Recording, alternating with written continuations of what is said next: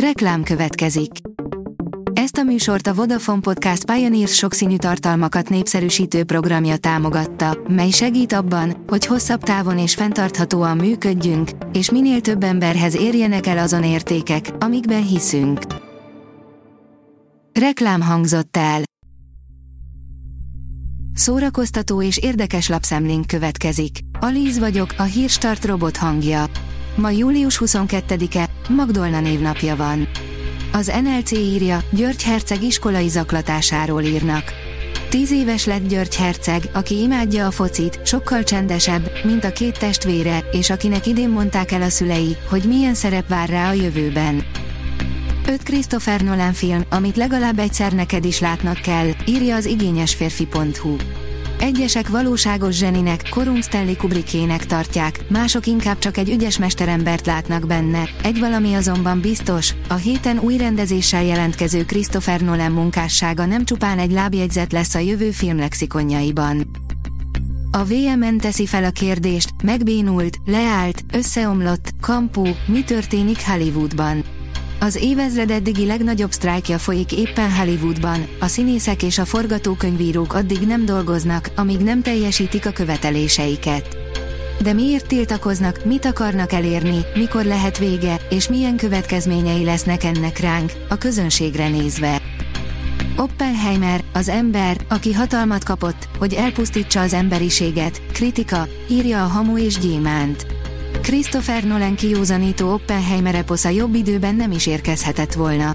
A rendező legérettebb munkája, Cillian Murphy legjobb alakítása, a kisemmizett és elfeledett Robert Oppenheimer életének méltó feldolgozása. Egy részletes életrajzi történet, ami nagyobb távlatban az addig ismert világunkat is megváltoztatta. 74 éves korában elhunyt Josephine Chaplin színész, Charlie Chaplin lánya, írja a The Geek. Charlie Chaplin színész lánya, Josephine Chaplin, aki az 1971-es a Canterbury mesék című film mellett számos más produkcióban is szerepelt, július 13-án hunyt el Párizsban. A gyászhírt a család pénteken jelentette be.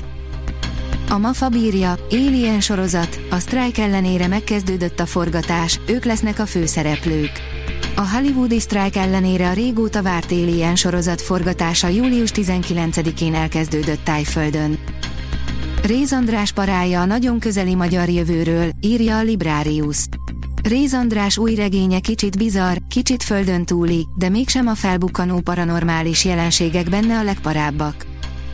A Refresher.hu írja, Playback péntek, Barbie filmzene, Blur, Betonhofi, Nas, Hősök, Dés és Young Fly a heti megjelenések között. New Music Friday Refresher módra, a Playback péntekben ezúttal is a hét legizgalmasabb vagy legjobban várt könnyű zenei megjelenéseit gyűjtöttük össze. Ezen a héten Kovács M. Dávid szemlézett néhány friss albumot és dalt. Nyár végéig mindenki számára elérhetővé teszi médiatárát a MIPA, írja a Papageno. Exkluzív koncertfelvételekkel és podcastekkel frissül nyáron a MIPA médiatára és a MIPA podcast felületei. Változatos hangversenyek és kortárs zenei énekverseny az ifjú zeneművészek Debreceni Nyári Akadémiáján, írja a tudás.hu. A zenés esték a Nagyerdőn hangversenysorozat fuvola és hegedű, illetve vonós és fafúvós gálája mellett az ifjú zeneművészek Nemzetközi Nyári Akadémiájának keretében 8. alkalommal rendezték meg Debrecenben a kortárs zenei énekversenyt Petrovics Emil emlékére, közölték a szervezők. A Színház online írja, visszatért Szegedre a Csikágo stábja Janszakatával, Ónodi Eszterrel, Czakó Juliannával, Nagy Ervinnel. Újra Szegeden próbál a Csikágo alkotócsapata. John Kander, Fred Ebb és Bob Fosse tavaly nagy sikerrel debütált musicalje Béres Attila rendezésében idén július 28-án, 29-én és 30-án látható a Szegedi Szabadtéri Játékok Dómtéri színpadán.